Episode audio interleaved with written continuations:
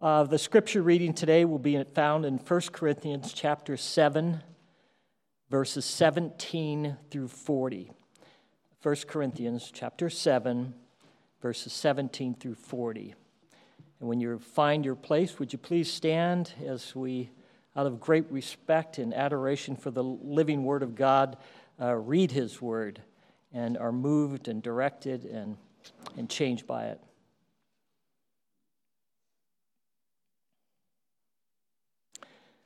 Begins with in verse 17 only as the Lord has assigned to each one, as God has called each, in this manner let him walk. And so I direct in all the churches. Was any man called when he was already circumcised? Is he not to become uncircumcised? Has anyone been called in uncircumcision? Is not to be circumcised. Circumcision is nothing, and yet uncircumcision is nothing. But what matters is the keeping of the commandments of God. Each man must remain in the condition in which he was called. Were you called while a slave? Do not worry about it. But if you are able to become free, rather do that. For he who was called in the Lord while a slave is the Lord's freed man. Likewise, he was called while free is Christ's slave. You were brought with a, bought with a price. Do not become slaves of men. Brethren, each one is to remain with God in that condition in which he was called. Now, concerning virgins, I have no command of the Lord but I give an opinion as one who, by the mercy of God, is trustworthy.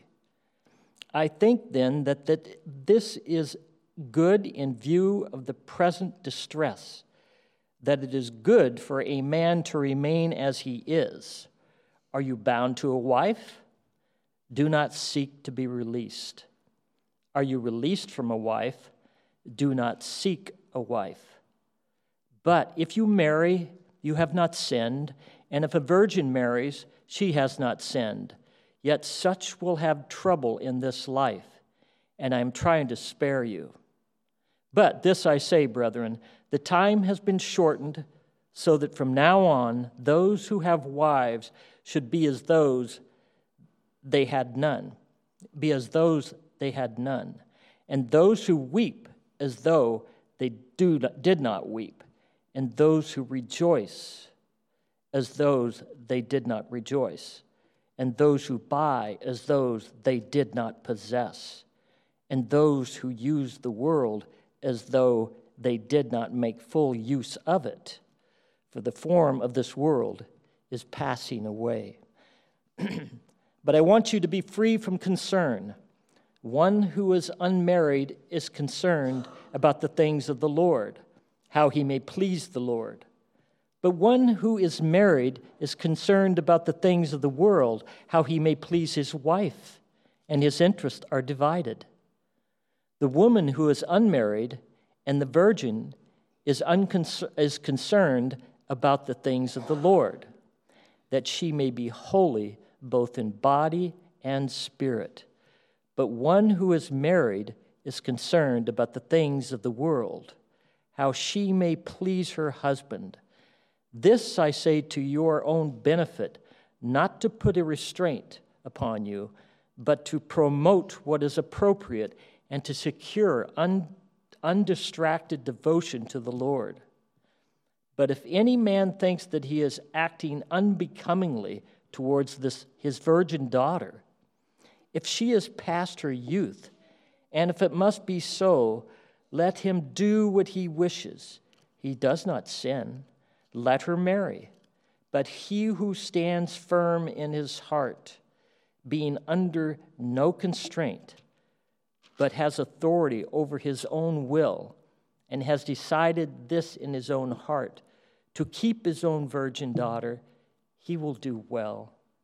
So then, both he who gives his own virgin daughter in marriage does well and he who does not give her in marriage will do better.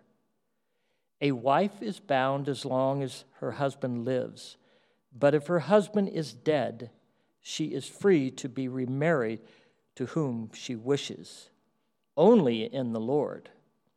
But in my opinion, she is happier if she remains as she is, and I think that I also have the Spirit of God.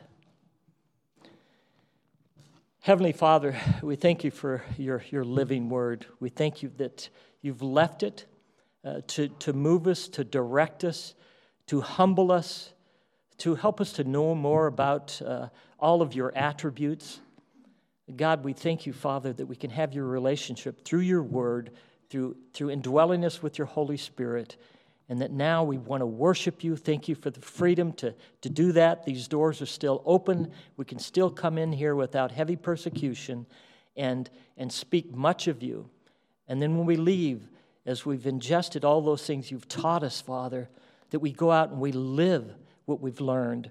We live the fact that you, you came, you made him who knew no sin to become sin on our behalf that we might become the righteousness of God in him. Thank you for that most amazing substitutionary death. And as we step out of this building, Father, we pray we would live that life. We would live the gospel. We would speak it. There would be no confusion about who we are. So thank you, God, for uh, this day of worship. Thank you for each person here. Thank you for guarding them, protecting them, shepherding them. Uh, we are amazed at your graces, Father, that are lavished upon your people. So we just uh, pray over the preaching this morning, Father.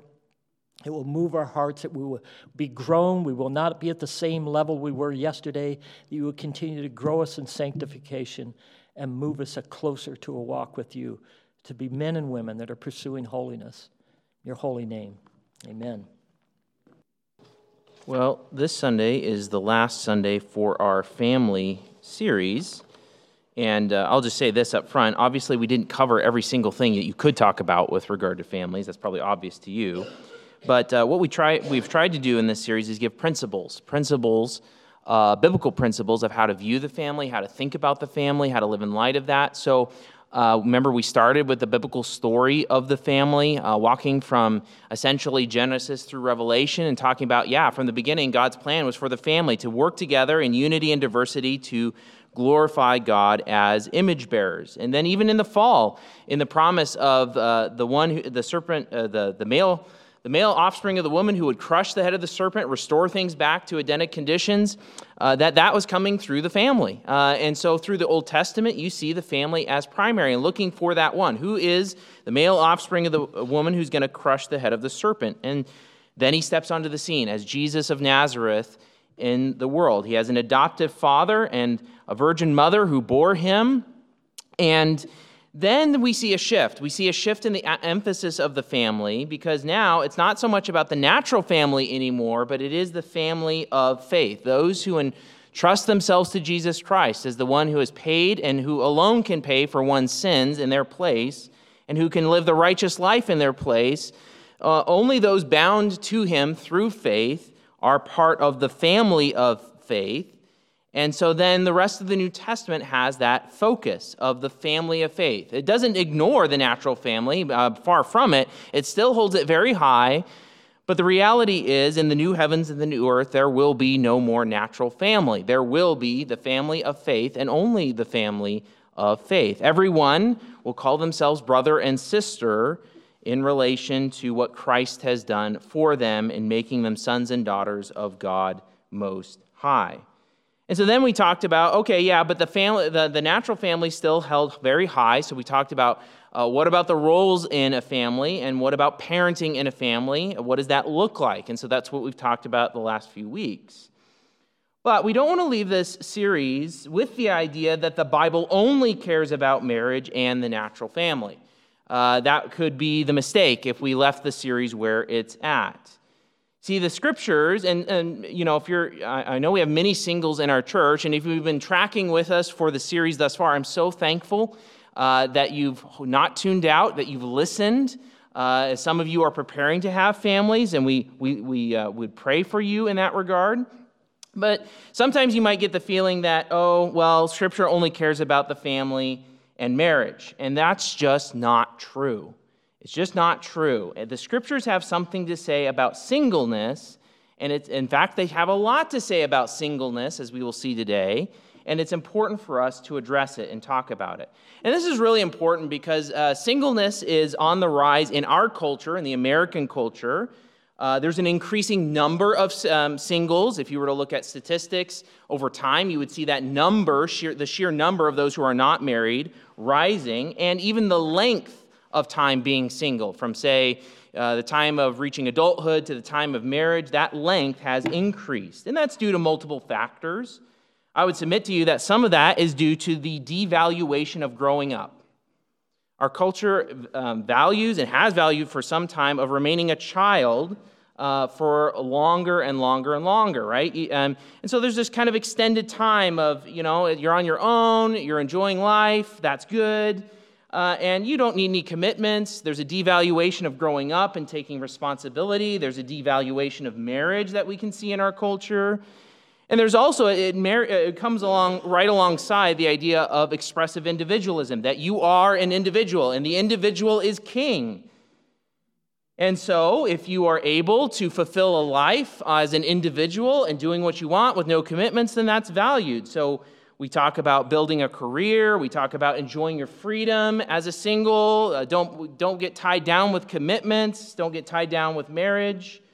And of course, that even goes right alongside the sexualization of our culture, the sexualization of, um, of the self, where you are your sexuality. And so, if you don't need to be tied down with a wife, you know, you live out whatever uh, that looks like for you. And so, all of those contribute to uh, the, the state of singleness in our culture. You can say it this way I was talking to someone else about it last couple days. Uh, our culture is fine with singles, has no problem with singles. Why? Because it goes right alongside the narrative of be devoted to yourself, live the life that you want, don't be committed to anyone else. And so our culture is fine with singleness. Now, that's from the side of the culture, but we could also think about singleness in the church. Singleness in the church. And this is kind of the other side of the pendulum. You see, as a church, we value the family highly, and rightly so. The scriptures value the family highly. And so sometimes, though, what happens is because the family is valued so highly, sometimes we can downplay or diminish singleness. Or you could think about it like this family is valued so highly in the church sometimes that singleness is viewed as a disease that needs to be cured by marriage. Well meaning Christians can put pressure on singles to, like, hey, uh, who, who are you dating? Who are you looking for? because they value marriage so highly. It's not necessarily a bad motivation, but it's just they value marriage so highly. It's a good motivation gone awry, where there's pressure put on singles. And even there's an, an investment in the relationship of singles from well meaning married people to say, well, uh, let me help you get married, right? So it's viewed as this kind of, the marriage and family is viewed so highly that singleness is kind of viewed as a disease to be cured. So, both if you're talking about singleness from the culture and you're talking about singleness from the church, uh, both of those go astray. And I would like to prove to, uh, hope to prove to you this morning that both of those approaches are wrong. Uh, the, the, culture, as singleness is all about the self, that's wrong. And from the church, uh, well, if you're single, you need to get fixed by being married, that's wrong.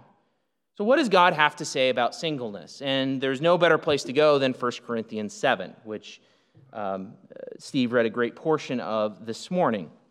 And so we want to look at 1 Corinthians 7. We're going to look at verses 25 through 40. And just so you know, I, I am preaching from the NASB this morning, and I bring that up because I think it does a better job of handling this passage and translating this passage than the ESV does, which is what I normally preach out of. But I want to give you a couple pieces of context um, as we look at 1 Corinthians 7. First, starting back in chapter 7, verse 1, you see Paul say this Now, concerning the things about which you wrote. Now, that's a catchphrase in 1 Corinthians 7. Uh, you'll see it uh, multiple times actually through the later chapters of 1 Corinthians where Paul is addressing a letter or at least some concerns that have been relayed from the Corinthians to him, and he's, he's writing to them based on those concerns. So he starts first at the beginning of chapter 7 with uh, now, concerning the things about which you wrote, is it good for a man not to touch a woman? And he's talking about sexual relations, and he, t- he puts the context of those in marriage, and he says, Yeah, it's good, have them in marriage, do that, that's great. It, um, and that's where he starts, and then he goes on to talk about divorce and talk about mar- uh, marriage in those terms uh, as well. Uh, what do we do in this situation, in that situation? So he talks about that in the first chunk of the chapter. And then the portion that Steve started reading from in verse 17, all of a sudden you get this section that's kind of weird where he's like not talking about marriage anymore, but he's talking about like slaves and freed people. And um, what's that all about? Well, in 17 through 24, 17 and 24, Paul is relaying a principle that both applies to what he's already been saying earlier in the chapter, but also sets up for what he's going to say in verses 25 through 40. And that principle, you probably caught it as we read through it, is this. In whatever state, whatever condition the Lord called you, meaning called you to salvation, remain there, but not just remain there, remain there with God. And that little prepositional phrase, with God, is the key. That whatever situation, whatever circumstance in life that God puts you, you don't have to try to change it. Remain there with God. In other words, uh, you are connected with the Almighty God through Jesus Christ. And wherever you happen to be, it's not so much the question as much as it is you remain there with God. Now, it's not an absolute statement because notice what he says about slaves, right? If you're a slave and you have the opportunity to free yourself, Make full use of it. Do it. No problem. But wherever you end up, wherever you happen to be, the key is remain there with God. And really, that sets up for what Paul is going to say in verses 25 through 40, even with regards to this question of to marry or not to marry, or we could just say talking about singleness. Now, look at verse 25 just briefly just to set up for, I'll give you a little more context here. It starts with this Now concerning virgins. ESV um, translates this something like betrothed, I think. Um, the word is virgins. That's what the word is. And he, Paul is setting up another topic. He's especially, though not exclusively, addressing those who are getting married for the first time. And he's specifically addressing this issue of young girls getting married for the first time. Now, here's a social, there's a different social dynamic, as you might expect, with 2,000 years difference and the location in the, uh, uh, the, where Corinth is in the world. Um, there's some different customs there. So let me give you the basic uh, scope of what it meant for a young girl to get married in the Greco-Roman world about 2,000 years ago in Corinth. Uh, usually, marriages, especially first marriages, uh, your suitor, the guy, is in his 20s or 30s. Usually the guy is in his 20s or 30s. The girl, the virgin, the virgin daughter, is usually in her early to mid teens. So we're talking 13, 14, 15, 16, something like that. Very young uh, at that time. But when you're talking about a couple getting married, it's not just the gal and it's not just the guy the father of the daughter, the virgin daughter, is also involved. So you got three people involved in general. We're painting with a broad brushstroke, but it seems like this is the situation that Paul is addressing. You got three people involved the guy, the gal, the daughter, and the father of that daughter in a marriage relationship. There would be an agreement, a wedding agreement, a wedding contract that would be signed, and uh, even uh, kind of drifting over in some cases into the point of arranged marriages. So you need to understand that, that that's some of the background that Paul is addressing before we walk through this section. But that's the situation it seems like that Paul is addressing. And so, with all that said and that background laid, here's the main idea for 1 Corinthians 7 25 through 40. It's this Remain unmarried and devoted to the Lord if you can, because the form of this world is passing away. Remain unmarried and devoted to the Lord if you can, because the form of this world is passing away. And really, as Paul works through this passage, he just addresses different groups. First, in verses 25 through 35, he's addressing those who would potentially marry, those who would potentially marry, so the guy and the gal, the guy and the gal. Uh, second, in verses 36 through 38, and this is where the ESV and the NASB really diverge, and I think the NASB gets it right, but in verses 36 to 38, he's addressing fathers who would potentially give their daughters in marriage. And then finally, in verses 39 through 40, he's addressing widows who would potentially remarry. And really, what you need to see as we walk through this passage is Paul's going to use the same principle and the same logic applied to those three different groups. He's going to use the same principles, the same logic applied to those groups. And it helps us define and think about singleness and marriage in our own context. So let's look back at verses 25 through 35, which is addressing those who would potentially marry. Addressing those who would potentially marry. Now, concerning virgins, I have no command of the Lord, but I give an opinion as those who by the mercy of the Lord is trustworthy. Now, let's pause there. This is one of those chapters that are kind of weird uh, if you have a high view of Scripture. Because you're like, wait a minute, the Scriptures are inspired, they're the words of God. And so when the Scripture speaks, God speaks. So what does it mean that Paul is not having a command of the Lord, but is giving an opinion? Wait a minute, isn't that uh, giving an opinion? Isn't he saying that this isn't from the Lord? So how in the world is this in the Scriptures? Well, here's the issue he's not saying that he doesn't have revelation concerning this issue from the Lord. What he is saying is, I have no record from the historical Jesus when he walked this earth concerning the issue you guys brought up. Do you see how those are different? He's saying that uh, here's a topic that Jesus never addressed in his earthly ministry. He had never addressed the topic that you guys brought up in your letter to me. So I don't have anything at my disposal. And you're like, really? That's what he's talking about? Well, yeah, because early on in the chapter, he actually talks about, uh, remember how he says, Now I am saying, not the Lord, or here's the Lord saying, not I. And when he says, Here's what the Lord is saying, not I, he actually references a topic that Jesus did address, and it matches what the Gospels say when Jesus addresses that topic. So he's not talking about, I'm giving opinion here, like the opinion of man. He's saying, I am giving you revelation, but this topic wasn't addressed by Jesus when he walked the earth. So that's important as we walk through this because the words that you see in the NASB is rendered, uh, uh, I give an opinion, you could also render that word a judgment, which is kind of what an opinion is, right? But in this case, he's giving an, a, a judgment as who? As one who, by mercy of the Lord, is trustworthy. And I think what he's saying is, I'm an apostle. Christ has called me as apostle to be trustworthy. Here's the apostolic judgment I am giving on this matter because Jesus in his earthly ministry didn't address it.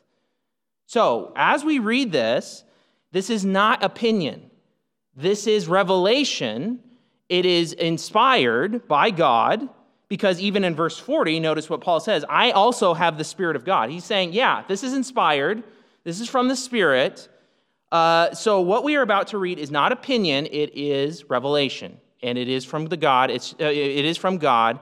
It's just that Jesus didn't specifically address this topic in his earthly ministry. So, what is an apostle? It's a representative of Jesus. So, this is what Paul is going to give us his apostolic judgment in this matter. Verse 26 I consider then, so he prefaces what he's going to say. All right, this is apostolic judgment. Jesus didn't address this topic, but I'm going to address it as an apostle. Verse 26 I consider then that this is good in view of the present distress, that it is good for a man to remain as he is. And you start to see that language. Remember that, that language of remain as he is. What's he talking about? Well, or, or, you could say it like this that, that it's good for a man to be thus. And then he defines what does he mean by this. Verse 27, here's what he, Paul thinks is good. And it's not just his opinion, this is inspired, this is inspired revelation. This is what is good. Are you bound to a wife or to a woman? A woman and wife in Greek, it's the same word. Are you bound to a wife or to a woman? Do not seek to be released. released. Are you released from a woman? Do not seek a woman. And so that's what he is saying. And he's saying that's what's good. And what is he doing? He's applying the principle that was laid out in verses 17 through 24, saying, What? Remain as you are. Whatever condition that God called you, remain as you are, but with God. And now he's applying that to the present circumstance of whether to get married or not. And he says, Well, if you're already bound to a woman, whether in engagement or betrothal or already in marriage, I think he's probably more addressing the betrothal situation because that's, that's the circumstances he's addressing If you're betrothed to someone, well, don't seek to get released from that. Just remain where you are with God in that circumstance. Are you released from a woman?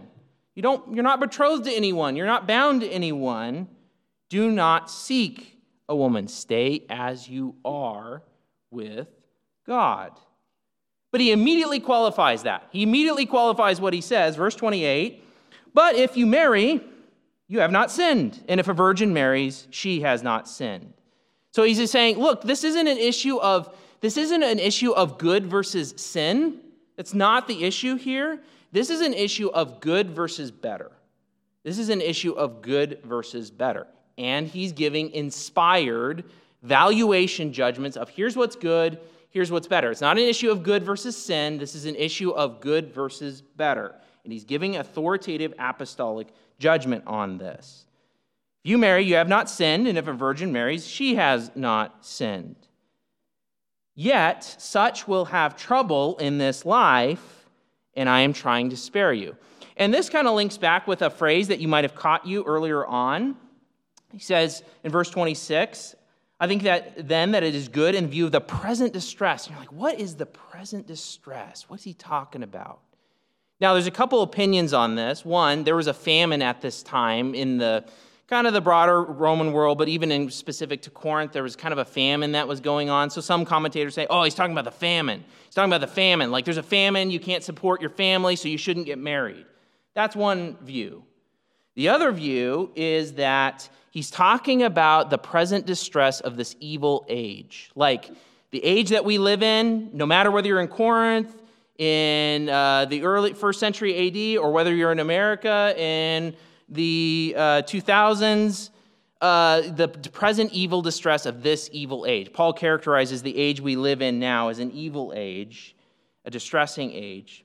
And I think the second is more likely. Why do I think that? Because he never, in what he says in the coming verses, he never addresses anything concrete like a famine would, but he does address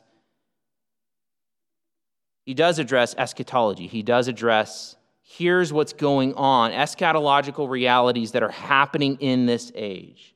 And he's saying, he's saying, as he gives this judgment, he's saying, look, in this evil age, there are distresses, there are problems. He talks about it also in verse 28. You will have trouble if you marry in this life. There are just things, and he's going to talk about it more as he goes through the passage. There are just things that become more difficult if you get married. And I say this as a married person, and I agree with that, right? Like, I enjoy marriage. I love it. I wouldn't change anything. That's not what we're saying, but there's a reality in which there's difficulties and things that come up that are hard. And that's what Paul is talking about. And he, what he's doing in this, he's saying, yeah, it's better if you can remain as you are, it's better if you can remain single then, uh, you know, if you're bound and you, you can't, uh, it, it, then stay there. That's fine. Remain there with God. But it's better if you don't have to get married because you're going to run into problems in this life. You're going to run into distresses. And I would spare you. And I would spare you. And then what Paul does in verses 29 through 31 is he essentially gives us, let me, uh, he, he pulls back the curtain and shows the logic that's operating behind the scenes that leads him to speaking about this.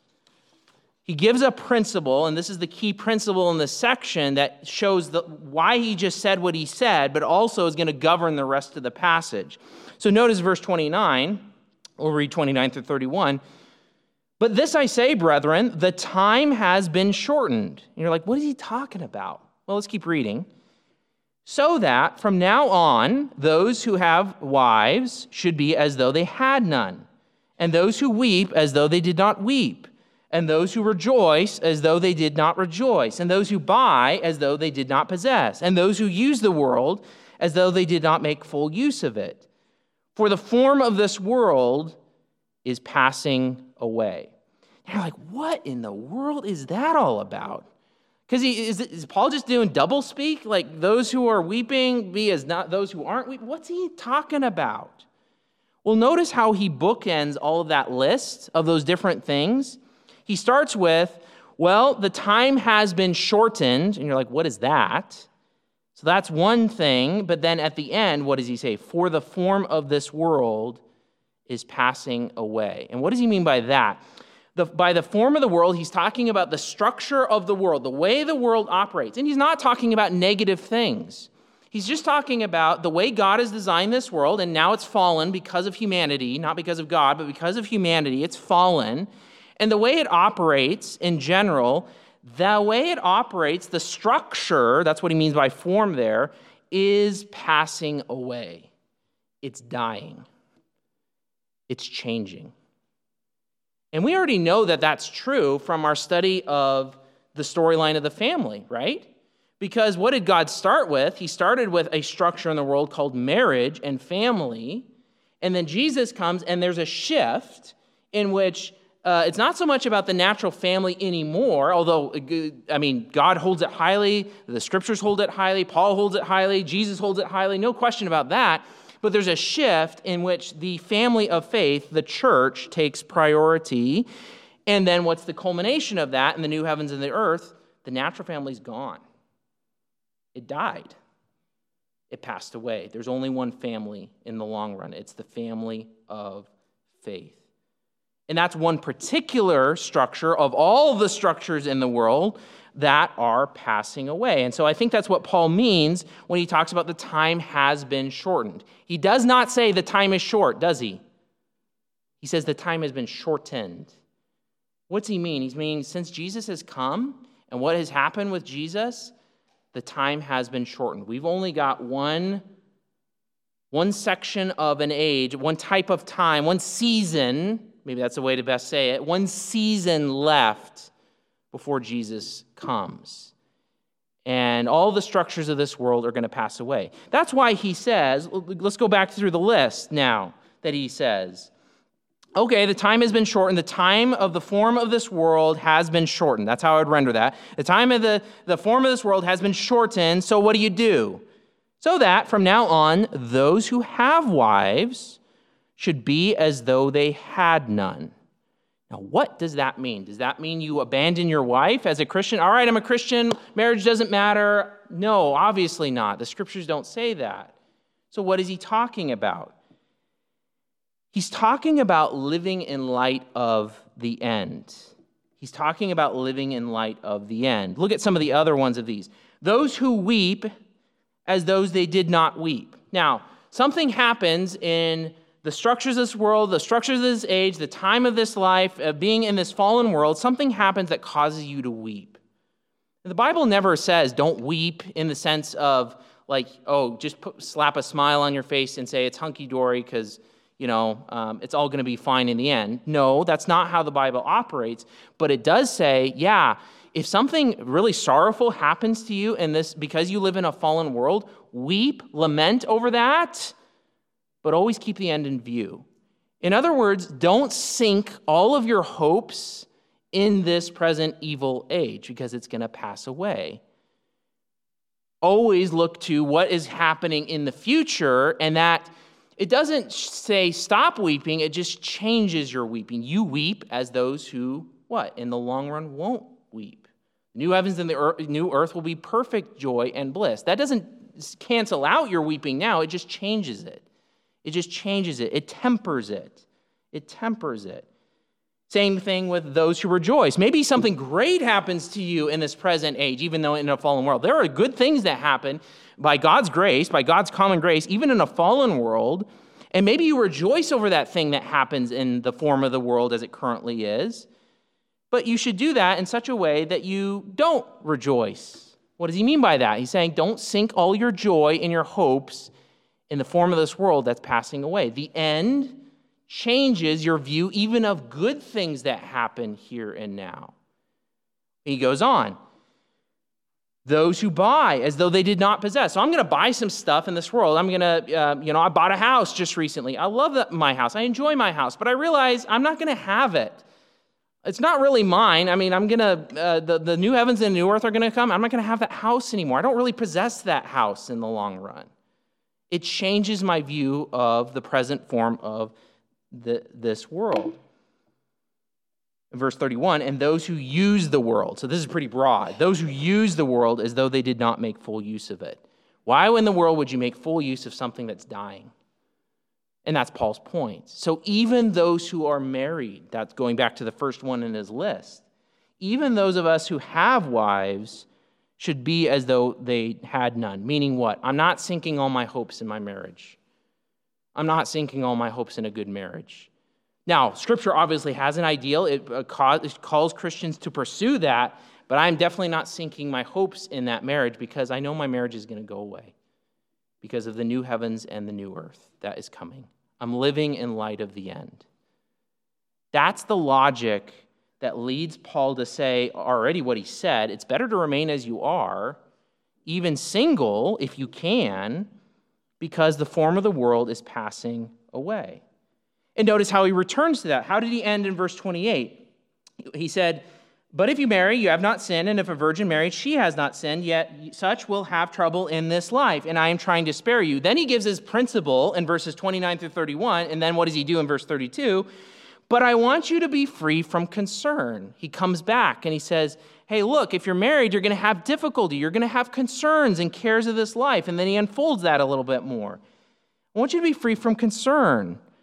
One who is unmarried is concerned about the things of the Lord, how he may please the Lord. And so he's talking to the man here. It's very clear in the gender in the Greek that he's talking to the man. So the unmarried man, uh, unmarried man uh, is concerned if he's unmarried, he's as a Christian, he ought to be concerned about the things of the Lord and what does that look like to be concerned about the things of the Lord? It means that if you're unmarried, you ask this as a man, you ask this question, how may I please the Lord? That's the dominant focus, the pure focus of your life. So this is very different from the way our culture views singleness, right? Because our culture says, "Hey, you're single as a man, that's great. Ask this question, how might I please me?" it's a self-centered focus versus what is paul saying if you're single you, if you're a christian you ask this question how might i please the lord?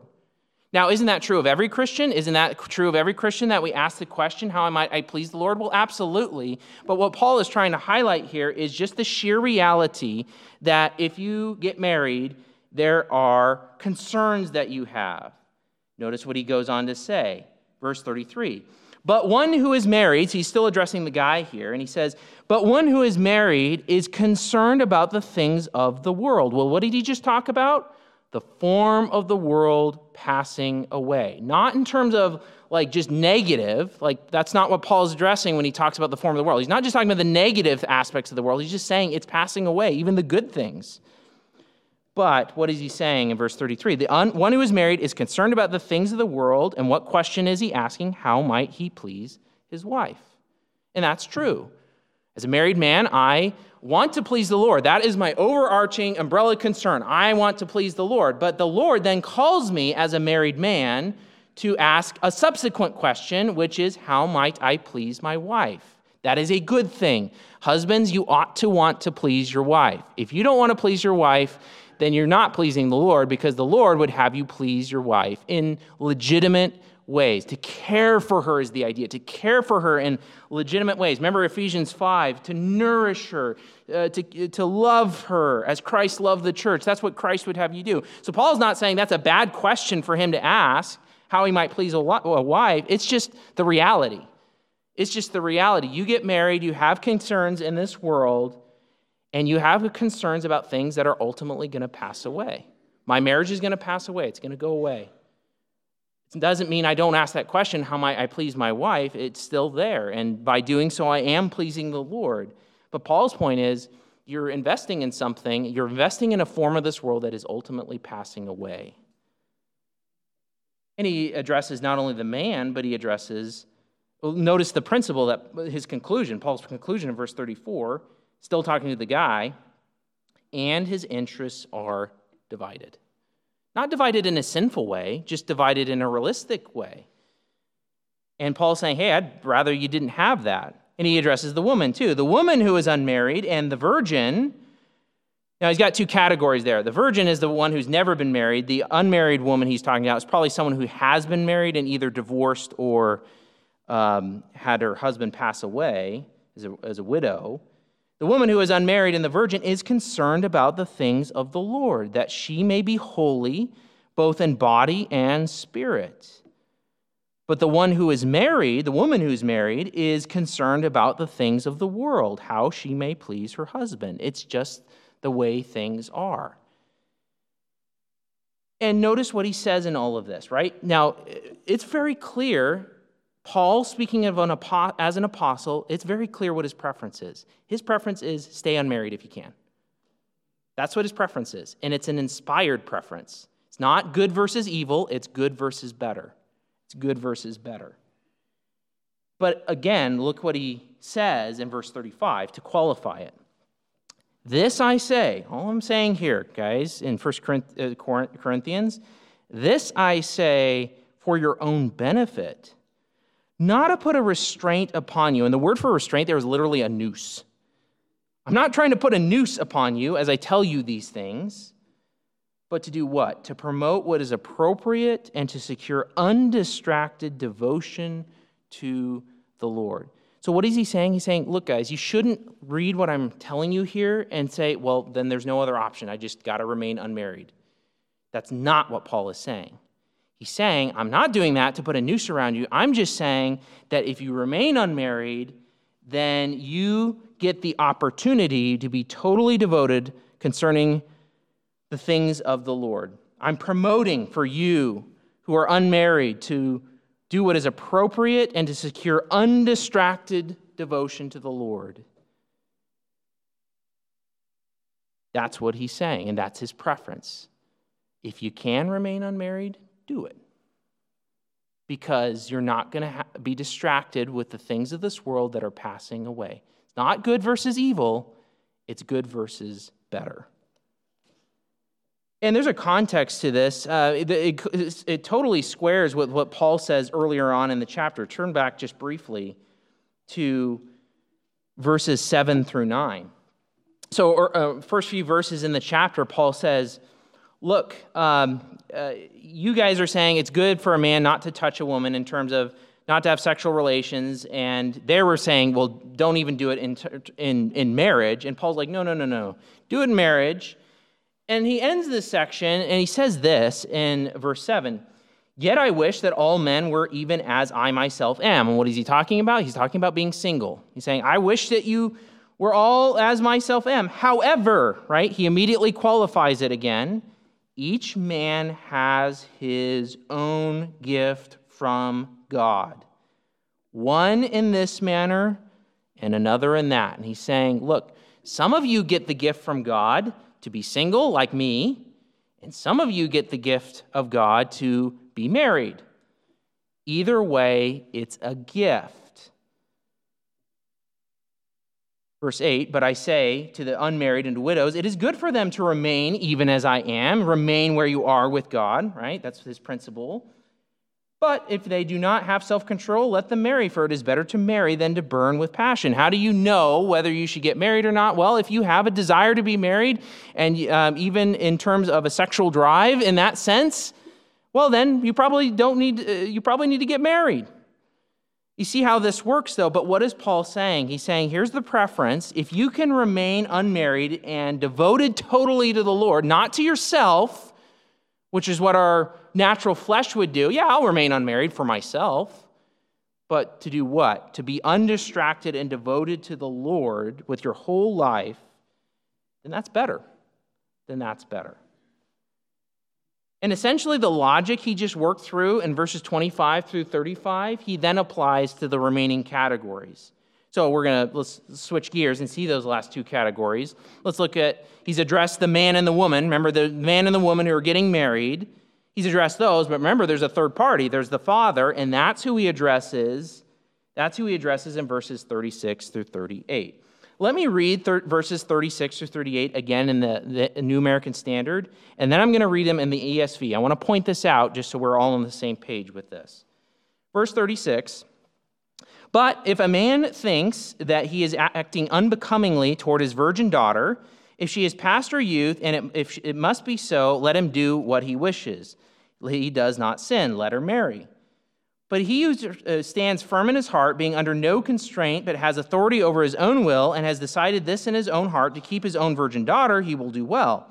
So then, both he who gives his own virgin daughter in marriage does well, and he who does not give her in marriage will do better. That's the NASB. English Standard Version reads this way, and most other translations, most other modern translations read this way as well. Verse 36, ESV.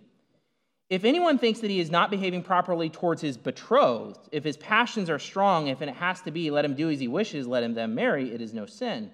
But whoever is firmly established in his heart, being under no necessity, but having his desire under control, and is determined in his heart to keep her as his betrothed, he will do well.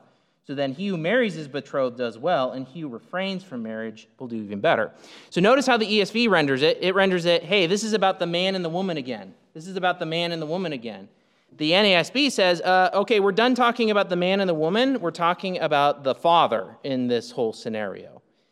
And I think the father view is a better view. Why is that? I've got multiple reasons. First, the cultural context. In that culture, in that time, you have a young teenage daughter, which was the normal age for daughters getting married. You would have not only the daughter, but the, you know, the suitor and then the father. That's normal. Okay? Second, uh, the, you've got phrases in this section that refer to his virgin. Now, that's an, odd, that's an odd thing to say if you're only betrothed to that woman uh, and not actually like, you don't possess her yet, you're not married, so why would you use that language? Uh, most strongly, in verse 38, the verb that is used there is gives his own daughter in marriage. The verb is give in marriage, not marry. Uh, the verb is normally used of someone like a father giving a daughter in marriage. It's not normally used. In fact, this would probably be the only place it would be used if it was to actually just mean the straight up marry, which is how ESV renders it. It's usually used in this context, as I think it is, of a father giving a daughter in marriage. And fourth, this interpretation of a father giving a virgin daughter in marriage has been uh, was held by many of the early uh, Christian interpreters who spoke Greek. So probably it's right. I think it's best in view of all of those things that he's talking to fathers giving their virgin daughters away. But notice this it's not so much about who he's addressing, but notice the logic. He applies the exact same logic that he just applied talking to the man and the woman. Now he applies it to the father who has something to say in this whole scenario. Verse 36 But if any man, referring to the father, thinks that he's acting unbecomingly toward his virgin daughter, now what does that mean? Well, let's suppose the dad buys into this that's like, hey, it might be good for my virgin daughter to remain as a Christian devoted to the Lord. Um, so I'm going to keep her. I'm going to keep her as she is. But the problem is, in that culture, in that time, that an unmarried uh, uh, woman who would otherwise be able to be married to be remain unmarried carried a stigma.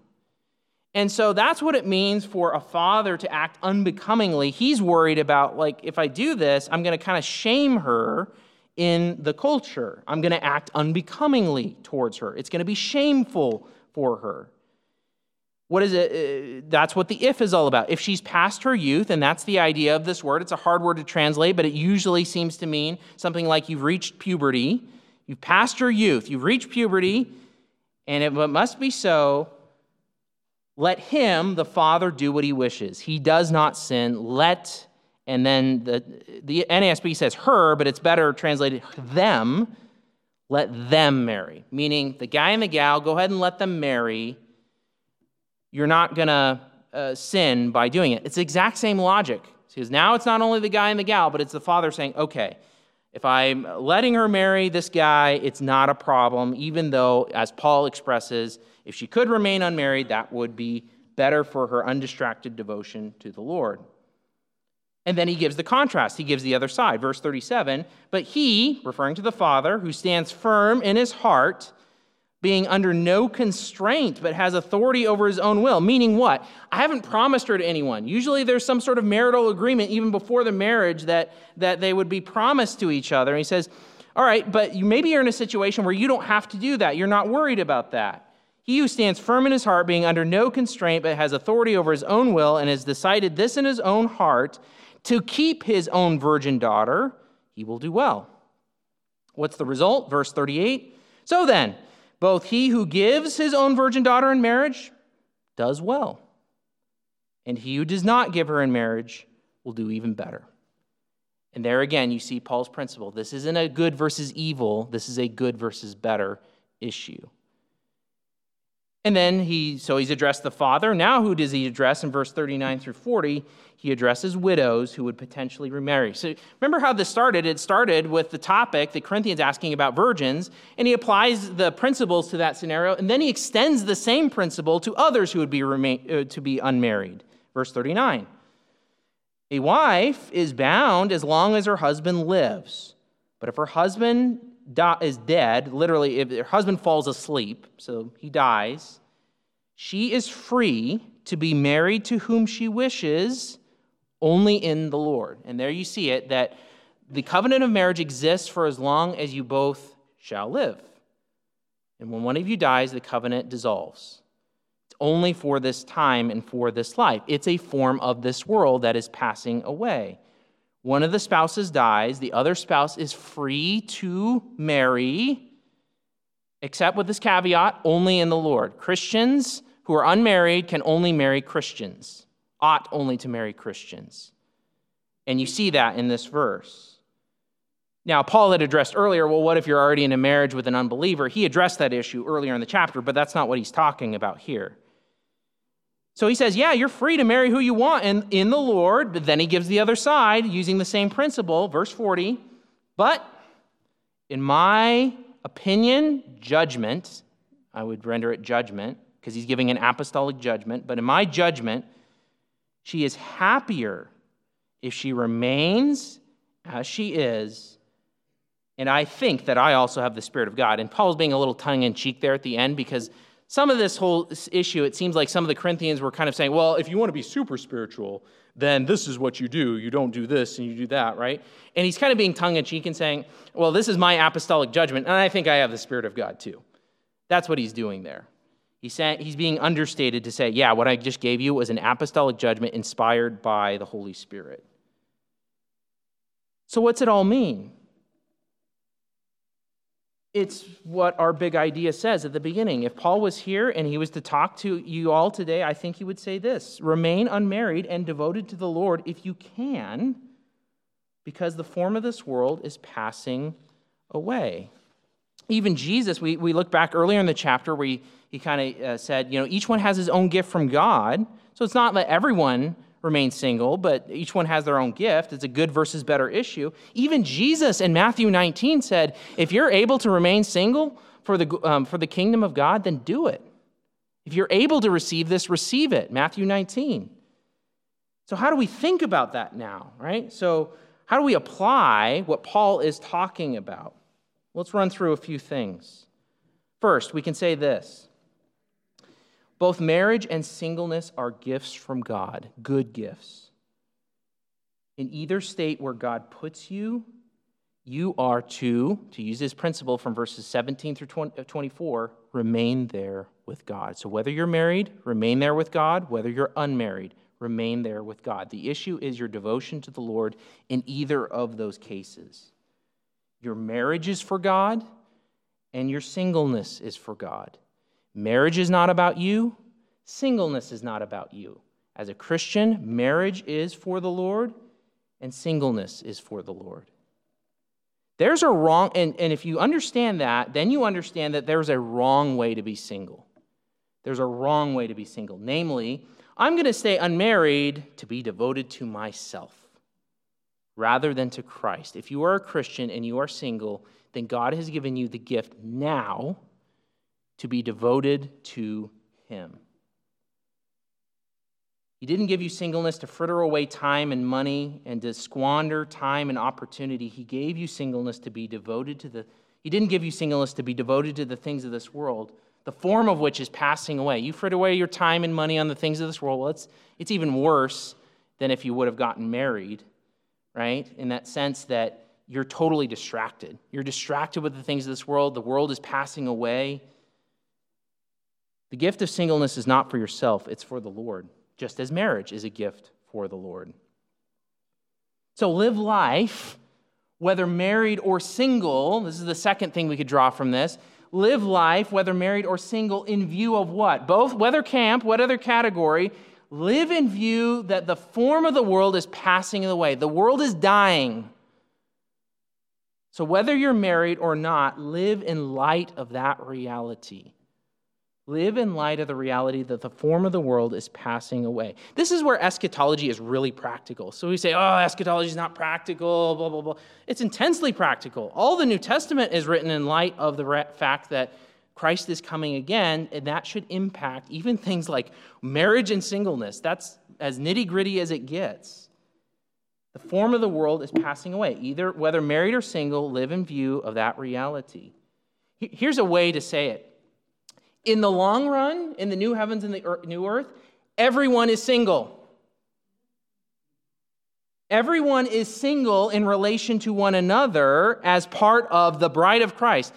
Here's a misconception that we sometimes have. We talk about how Christ is going to marry his bride, and sometimes we say, oh, great, I'm bound to Christ like a bride to a husband.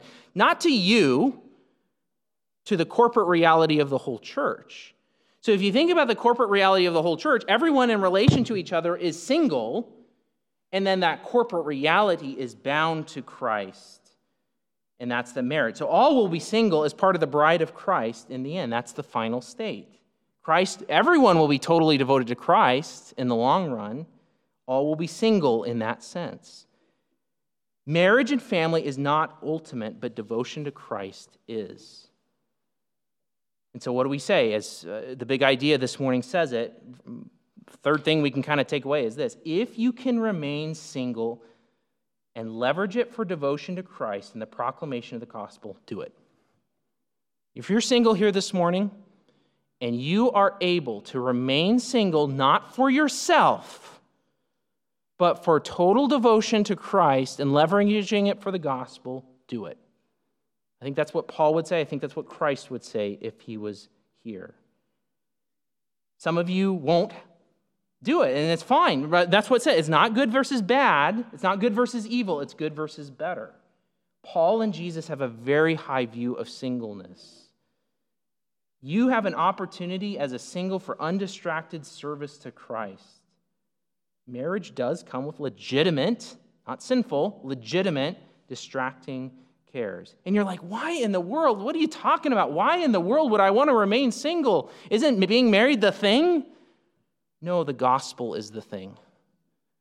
The reality that the God man, that God the Son became man, lived a complete and full, the fullest human life he could live as a single, and then died for his people in their behalf for their sins and live the righteous life that they could not live in their behalf to ransom a people to himself so they could be brothers and sisters to him in the new heavens and the new earth and all eternity. That's why you would remain single, because you would be able to serve fully devoted that Christ even now, to leverage singleness in a way that married people cannot.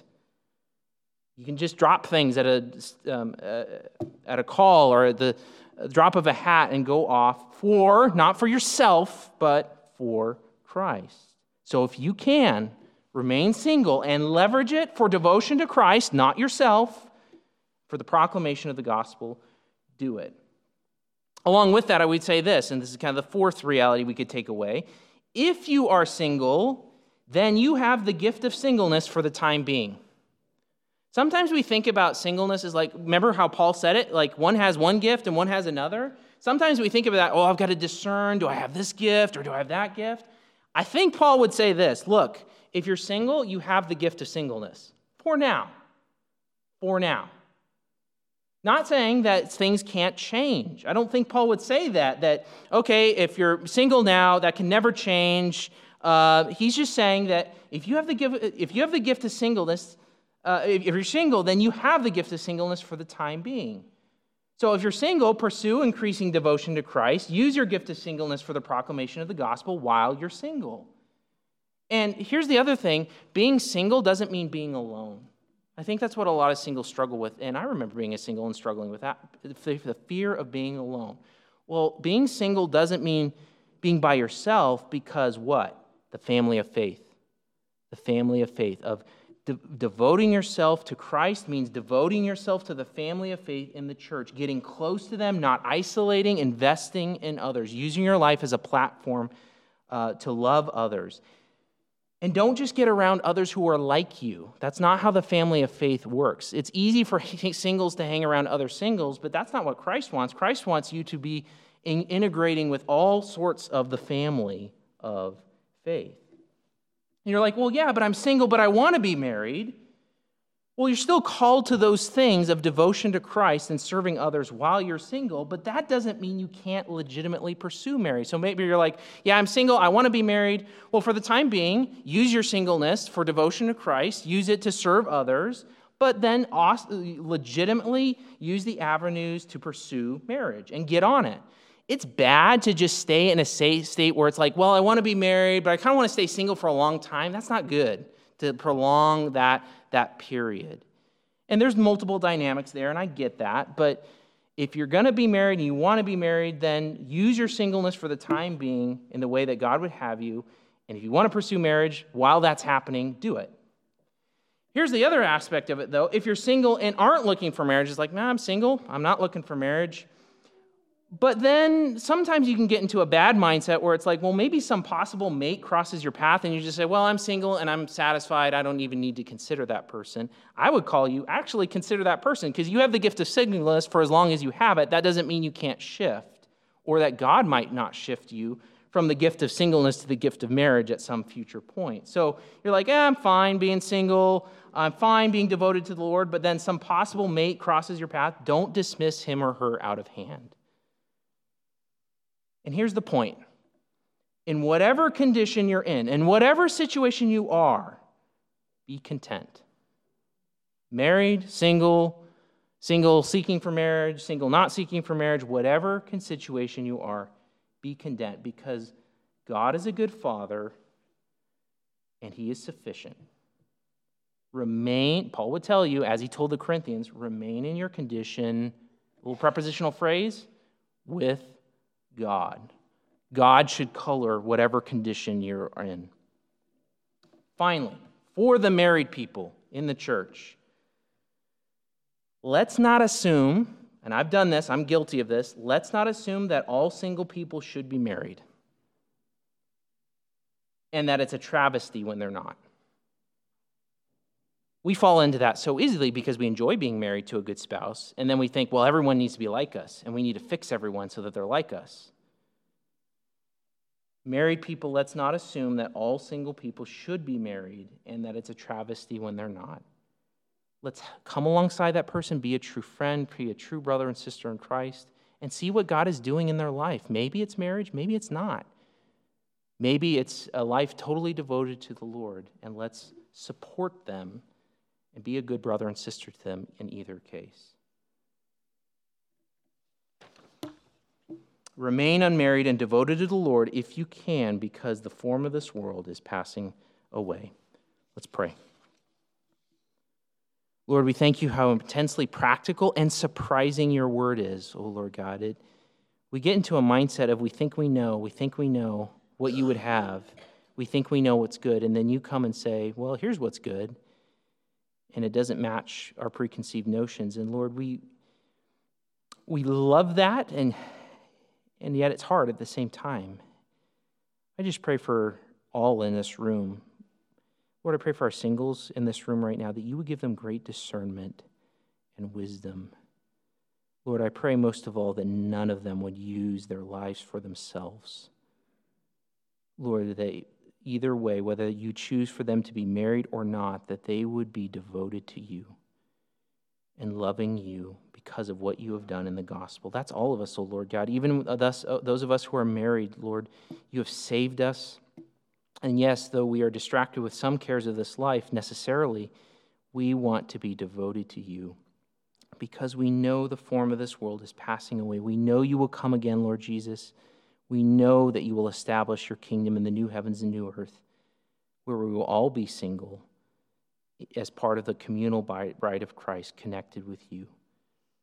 Lord, we love you. Help us to live in this world not as if it's going to last forever, to not be distracted, to not put our hopes here and now, but to put our hopes in the future because of what you have done as the perfect single who redeemed a people to yourself. We praise you and we thank you.